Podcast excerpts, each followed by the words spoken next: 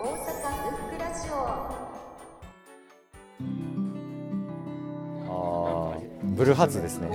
えっとブルーハーツの一番の魅力はあの人たちって飾らないんですよ。飾らなくてなんかその自分を出した結果なんかあの言った動きもやっぱり最初の時ってなんかフラフラして気持ち悪いしって思われてたんですけどそれをずっと形にした結果みんなからかっこいいっていう言ったらあのパフォーマンスがかっこいいって認められたしそれ以上にその河本大翔ってあのボーカルがやっぱりその人間性がすごいのでそれの人の一番のすごいかっこいいなと思うのは好きなことで生きていこうずっとまっすぐに生きてるんでそういうのがめちゃくちゃかっこいいなと思うんでそんな人になりたいですしなんか河本大翔はずっと推してますねブルーハーツというかまあ。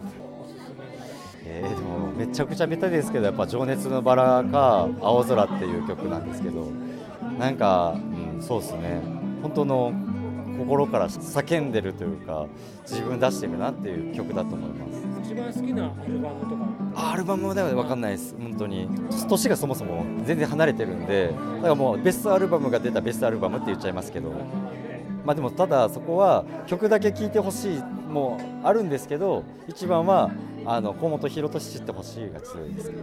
人を知ってもらってであの曲聴いてもらった方がやっぱり全然違うと思うので、はい、ギターの人。あマーシーも好きです。マーシーも好きでマーシーがいてあの河本大翔がいるので。やっぱそこは絶対唯一無二のこう変わらない関係性があってであの2人が一番突き詰めてるのは自分たちが好きなことをしようっていうところを一生やり続けててそれがみんながかっこいいねってなってるからだからみんなが魅力持ってると思う。で感じて。であの歌をいまだに聴いた若い世代とかブルーハーツ解散した世代の自分だとしてもなんかすごく心に響くんだなって思ってます。ご視聴ありがとうございました次回をお楽しみに